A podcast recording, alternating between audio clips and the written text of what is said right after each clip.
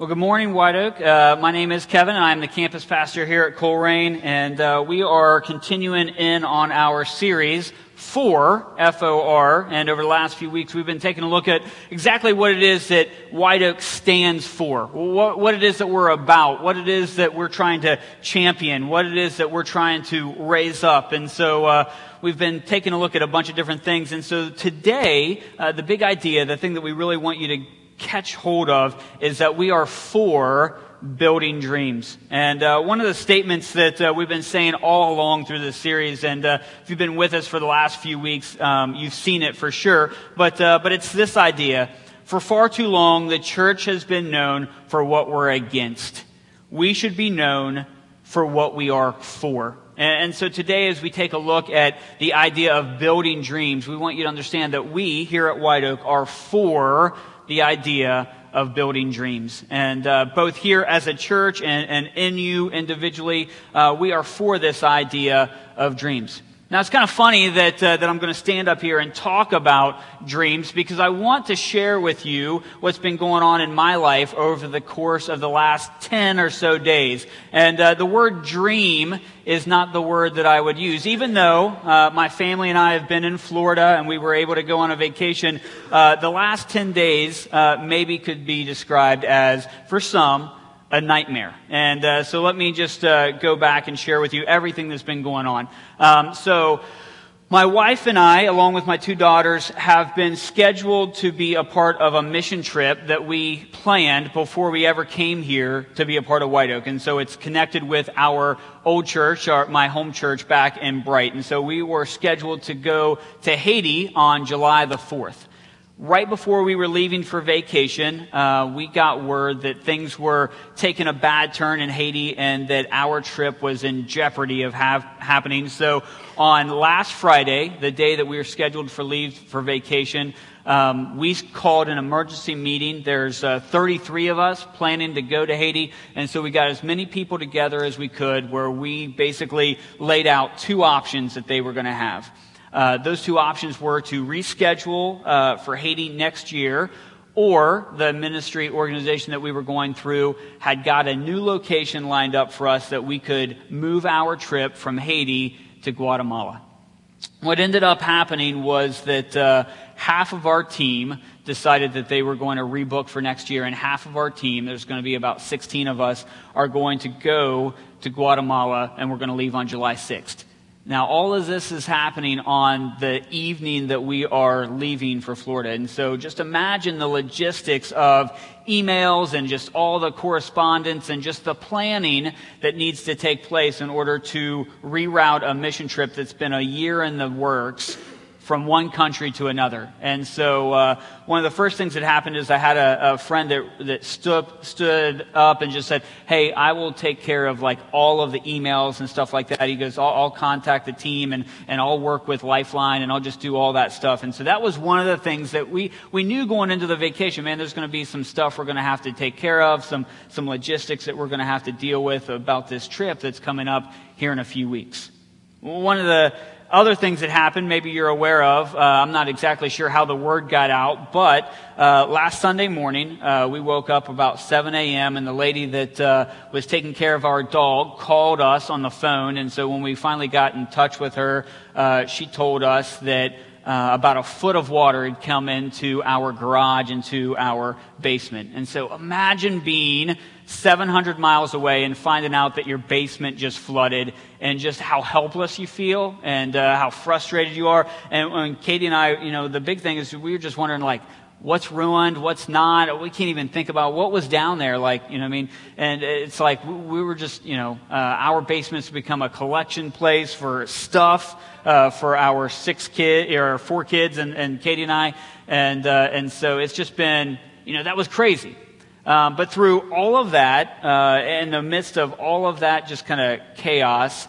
Um, somehow on Father's Day, the day that it happened, uh, between we called one of our friends uh, over in Brighton and just was like, "Hey, would you be able to go over and get eyes on the situation and let us know what's going on?" Somebody said that our uh, hot water heater was uh, was not working properly. They could smell some gas, and so he's a pretty handy guy, and so he was going to go over and turn the gas off for us.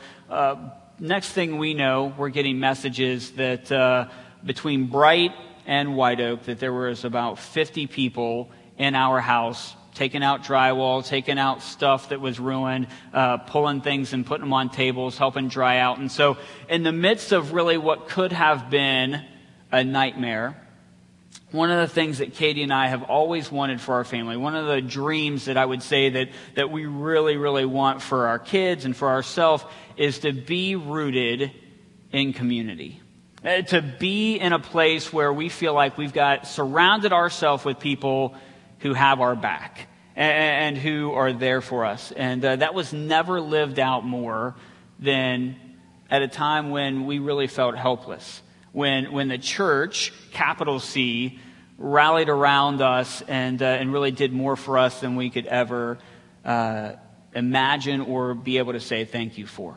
And so it took this horrible kind of situation that we were in and made it manageable. It took this, you know what I mean, kind of um, bad nightmare and made it into something that you could look back and be humbled about and be thankful about. You know, we pulled into the driveway last night at 8 p.m. Uh, to our house to see it for the first time. And there sat one of my friends, Tim, who was basically replacing our old hot water heater and putting a new one in because he wanted to make sure that when we got home last night, we'd be able to take a hot shower and that it was all done for when we got home. And it was little things like that. I know that people here stepped up in huge ways and helped us out too. And, uh, and it's just, you know, I mean, when we talk about what the church is for, right, what we want to be for as a church, it's those moments, you know, I mean, that, that encapsulates for me, at least on my end, you know, what, what a church family is about. A couple weeks ago, I shared just a little bit about the impact that being a part of a local church has had on my life. And it's moments like this that really just continue to uh, reinforce this idea that we were created for community, that we were created to be to belong, that, uh, that, that the church really fills this huge need that we have in our lives. And so when we talk about what we are for as a church, it's moments like these. As insignificant, maybe, in the grand scheme of life, that some of this stuff seems like it's exactly what the church is for when it comes to being and stepping up and being in people's lives. So today, as we talk about dreams and building dreams and big dreams, one of the things that I want to do is I want to take a look at a guy who is in the Old Testament. His name is Nehemiah. And so if you've got your Bible and you want to turn to Nehemiah chapter 1, or if you're using your app or anything like that, you can, you can find that. We're going to jump into it in just a second. So Nehemiah is a guy who's been kind of exiled from his home country and is living in a foreign country. And he works as a servant to a king. And so uh, Jerusalem, his hometown, has been ransacked several times. There's been several exoduses from there. People have been pulled out of their homeland to, to live in other countries. And, uh, and so the state of the uh, city of Jerusalem is that it is kind of in ruin. It's not really good. And so Nehemiah, who's from there but not living there, uh, runs into some friends of his who had been in Jerusalem recently. And so he just kind of asks them, hey, what is the state of affairs of our homeland? You know, what is the city of Jerusalem like? And he just gets this bad news. You know, the, the picture that's painted from his friends is not good. And this information just breaks Nehemiah's heart. You know, he, he just, he's in mourning for what has happened to his city. And so, Nehemiah chapter 1, verses 3 and 4, check out what it says. This is Nehemiah speaking. And, uh, and he's quoting his friends here. He says, They said to me, those who survived the exile and are back in the province area are in great trouble and disgrace. The walls of Jerusalem is break it, broken down, and its gates have been burned with fire. And now this is, this is Nehemiah speaking. He says this. He says, When I heard these things, I sat down and I wept for some days. I mourned and I fasted and I prayed before God of heaven. And Nehemiah got the word that his, that his city was in disgrace. He, he got word that his city was just in, in shambles, and it broke his heart. And then and he just found himself in mourning And it says he fasted and he prayed. And I want you to keep, I just want you to remember what it is that Nehemiah's reaction was. All right? Uh, so Nehemiah begins to spend this time fasting and praying, and he begins to come up with an idea. Nehemiah has a vision, Nehemiah has a dream. And Nehemiah's dream is that he wants to see the city walls of Jerusalem rebuilt. And he just begins, this, this dream begins to grow in him. And begins to get larger and larger, begins to grow in him, and, uh, and he can no longer sit idly by. He has to do something about this dream. One day he's coming into his king, and his king just notices something's different about him. He, he's brokenhearted. He, he, his face is down, and so he asks him about it, and, uh, and he begins to, uh, to explain to the king what's going on. And so the king finally, in Nehemiah chapter 2, verse 4, just asks him, he says, Hey, quit beating around the bush and tell me, what is it that you want? And so in verse 4, the king said to me, What is it that you want? Then I prayed to God of heaven, and I answered the king, If it pleases the king, and if your servant has found favor in his sight, let him send me to the city of Judah where my ancestors are buried so that I can rebuild it. All right? So Nehemiah has got this burden. He, he shared about this thing that's happening in his city, and it breaks his heart. He, he comes up with this vision, this dream of what he wants to see happen. And then he talks to and he shares this dream with his king and says, Can you send me back to rebuild it? The last thing that Nehemiah does is that he shares it with the people that can, that can really help him. He, he goes back home and he begins to cast this vision. He begins to share this dream with his own people because he's in the recruiting phase now and he wants to get these people to help him rebuild this wall. Check out Nehemiah chapter 2, verses 17 and 18. Then I said to them, You see the trouble we are in? Jerusalem lies in ruin and its gates have been burned with fire. Come, let us rebuild the wall of Jerusalem and we will no longer be in disgrace. I also told them about the gracious hand of my God on me and what the king had said to me. They replied, Let us start rebuilding. So they began this good work. Look, Nehemiah had a dream and, and, he, and he had this dream, and it came from this place where something that he saw, some injustice that he saw, some problem that he saw, it broke his heart. And let me just ask you, let me just pose this question to you. What is it that's out there that breaks your heart? Uh, what is it that's out there that's happening in the world? What is it that's out there that's happening in your, your kid's school? What is it that's happening around you? And you look at it and you get, man, there's just got to be a solution for this. Mean, God cannot be happy with the way that this is going. There's got to be something better. What is it out there that just breaks your heart? What is it out there that just fuels a dream that's inside of you? Nehemiah had a dream to see the gates and the walls of Jerusalem rebuilt.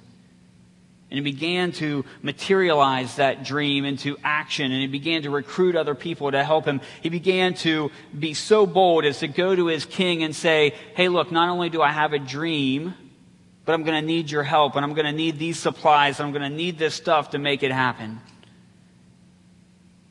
What is it that, that breaks your heart? What is it that you want to see fixed? What is it that God's laying on your heart to do for the kingdom? So there's three things that Nehemiah did that I want to take a look at, that I want to share with you, that I think that we can learn something from. If you remember back at the very beginning, Nehemiah chapter 1, the very first thing that Nehemiah did when he heard about what was going on in Jerusalem is that he prayed. Nehemiah prayed about the situation. Let me, let me just ask you is prayer your first thought? Is prayer your go to? Nehemiah bathed this in prayer. And, and not just, you know, uh, prayed about it. It said for days, Nehemiah prayed about this situation. I think far too often prayer uh, probably falls down further, or it's something that it's often overstepped or, or, or lost in the process of our dream building. Nehemiah made sure that he prayed about what was going on. So much so that when the king said, Hey, what is it that you want? What is it that I can do for you? Check out what he said. Remember what he said there? He says, he says, Then I prayed to God of heaven and I answered the king. It was like this, this kind of prayer where he was like, okay, God, I got my chance. I'm going to I'm going to give the king this information, but be with me, right? He, he's like, even in the midst of requesting this thing from the king, he was first asking God to bless what was about to happen. Nehemiah was a man of prayer, and prayer was his go to, and prayer bathed this entire dream. And so let me ask you do you bathe your prayer, your dreams in prayer? Do you bathe the thing that you, that's breaking your heart, the thing that you think God wants to accomplish? Do you bathe that thing in prayer? Second thing Nehemiah did is Nehemiah developed a plan. When the king asked him what he wanted, it was a very concise answer. He knew what exactly what he was. We didn't read all of it, but, but he knew exactly what supplies he needed. He knew that he needed safe passage to get from where he was back to Jerusalem. He knew what supplies he was going to need to accomplish his task. So many times our dreams live in this kind of uh, dream state, right? And they just stay there. We don't really know what it would take to accomplish them. We don't really do the, any of the legwork that, that would be required to, to actually achieve that goal. We just, we just don't know what, what it would take, and we don't take the time to put pen to paper to figure it out. I mean, maybe your dream is just that you simply want to get out of debt. You want to get your family out of debt. You want to be debt free because you know what kind of a blessing that could be for your home. Well, that's the dream. And then the plan is what's it going to take to do that? What's that really look like? And so, so many times our dreams just live up in this kind of, you know, imaginary land, and we never really get them down to paper to figure out what they look like. You know, God wants to bless what you're doing. God wants to be a part of your dream. And so that's why prayer is the first thing. But some organization and some thoughts going to have to go into accomplishing your goal. Nehemiah had a plan. He developed it. Third thing that Nehemiah did is that he shared his dream. He shared it with the king because the king was going to have resources that he was going to need. He shared it with the king because he was going to need time off of work to go and be sent. I mean, think about the, just the big ask that that, that is to ask his king, would you be willing to send me? I'm no longer going to be working for you. Will you send me back home so that I can rebuild these walls? And oh, by the way, I'm going to need X, Y, and Z to accomplish it. But he shared that dream with his king. And then he got home and he shared it with his people. Let me, let me tell you, there, there are people who are just by nature, they are dreamers. But there's people all around you who have a like minded dream as you do. They have the same vision, but they're never going to act on it until somebody comes along and says, Hey, what do you think about doing this? I've got this vision. I've got this dream. And you know what you do? You, speak life into their dream, and all of a sudden they want to be a part of what it is that you're doing because they have the same dream that you do. Nehemiah came back home and he said, Hey, are you tired of seeing our city look like this? And there were people like, Yeah, we're just sick and tired of living like this. And he said, Do you want to rebuild this wall? And they said, Yeah. And he said, I've got a plan, I've got a vision, I've got a dream and I think that we can do this. And so they did.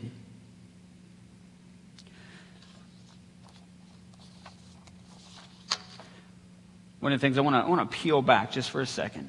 One of the things that happens when, when you preach like this and, you and you do this in multiple services is that I have these conversations with myself about how did that go? And so, you know, I mean, kind of feeling car lagged, you know what I mean, as far as like driving back from Florida. But I was having this conversation with myself in between services. Like, oh, I think that went pretty well.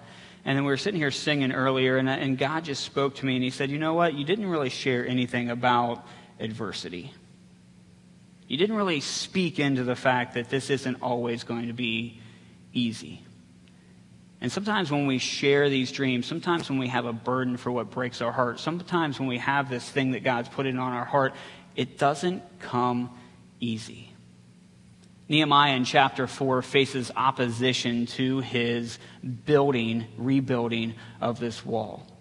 At one point in time, Nehemiah instructs his workers to have their trowel in one hand and a sword in another hand because there were enemies that were coming that did not want to see this wall rebuilt. When you have a dream, when you have a God sized dream, you're going to face opposition.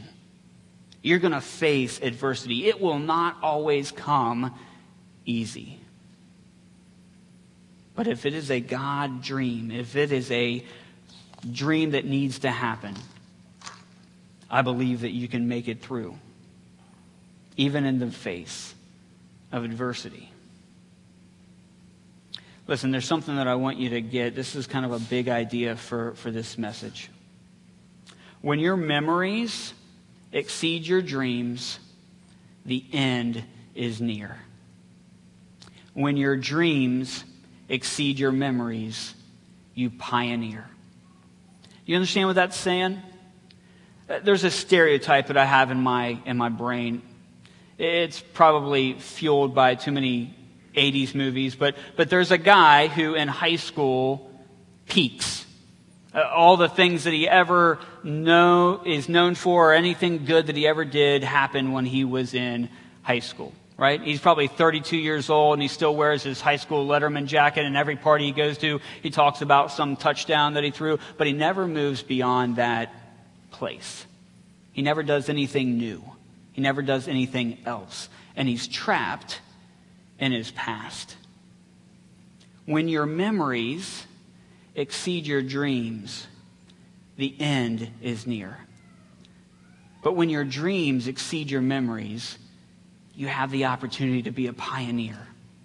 It's not that the past is not good. It's not that we don't celebrate what happened in the past. But you cannot live there. It cannot be all there is we have to dream about what the future looks like. Look, we, we live this out. Katie, last night when we were got home, my buddy was finishing up the hot water heater, and we were just uh, kind of around, and Katie began to just barely make a scratch into uh, kind of assessing the damage of our basement. And she walks out, and she's got this big, clear bin and I was like, and you can see there's like water floating in the bottom. And I was like, what is that? And uh, she said, it's all of our kids' memory books that I've been making. And it's just like, she had a full file folder for every kid, and it was just keepsakes, you know what I mean? Artwork that they'd made in school, and like footprints, and just all this different stuff. And it's just, you know, it's lost. And as hard as that is, I know that for Katie and I, for our kids, we don't live in the past. Yeah, it, it's, it's, you know, nobody wants to lose that stuff. But our vision for our kids is more about what they're going to do in the future. And it's not connected to that. And those things are nice. But we have a bigger vision for our kids' future. White Oak has always had a pioneering spirit. It is part of who we are. White Oak has uh, partnered and helped launch other campuses. Uh, White Oak has started ministries within this building that have broken out and, and now are, are part of the greater Cincinnati area and globally as well. Look, we, uh, the founding of the Pregnancy Care Center of Cincinnati, now called Life Forward, had its roots here at White Oak. Multi siting in the country of India, before multi siting was even a thing back in the 1980s, had its DNA start with people from White Oak. White Oak helped start the Mount Healthy Christian Home. Uh, there's so many different things that White, that White Oak has been a part of the pioneering of, right? New campuses, we are about this idea of pioneering. And sometimes when you do these great things, you can look back and you can just hold on to your memories. But we have to continue that pioneering spirit. And so we as a church have to continue to dream big.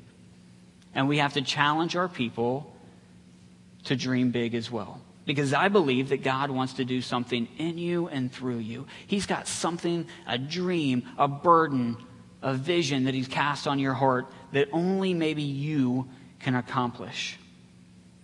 Jesus had a vision for His followers.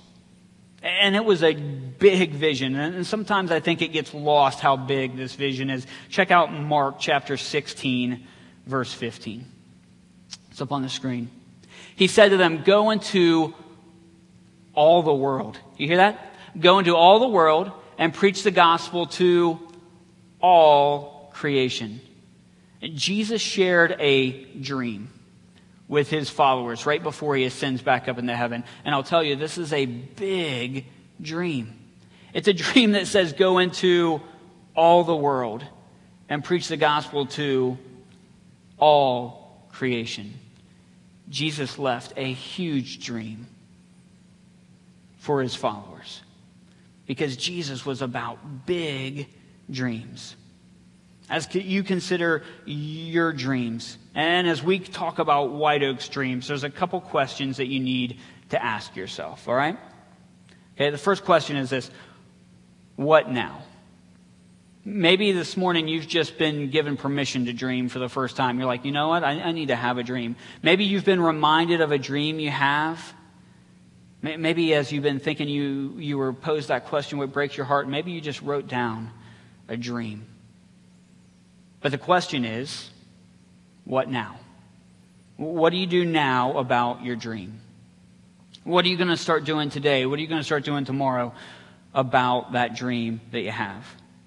When we talk about it as a church, what now? One of the first things that we're doing is, is these intentional sermon series, like we're doing right now, the four series, where we just want to remind you and remind the community what it is that White Oak stands for, what it is that we're really about, what it is that it's at the heart of our DNA, and we want people to know that.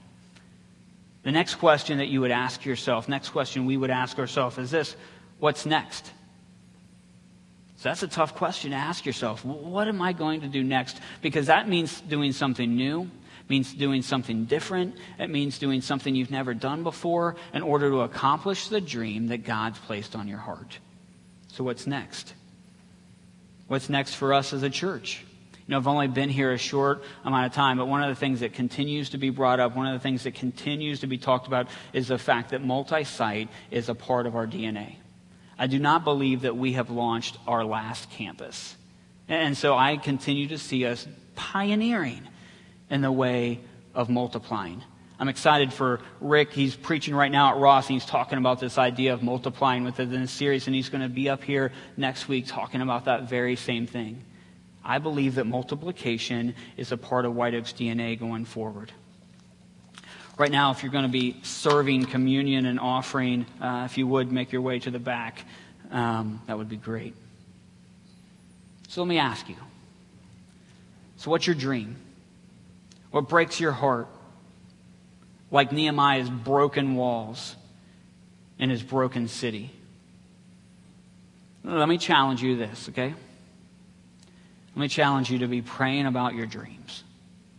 The dream that God put on your heart bathe that in prayer. All right? Let me challenge you to ask for clarity and for God's blessing on whatever it is that He's placing on your heart. Let me challenge you to develop a plan to accomplish your dream. Put pen to paper and start to work out the process. What's it going to take to do what it is that you want to do? And then let me challenge you to share your dreams with others.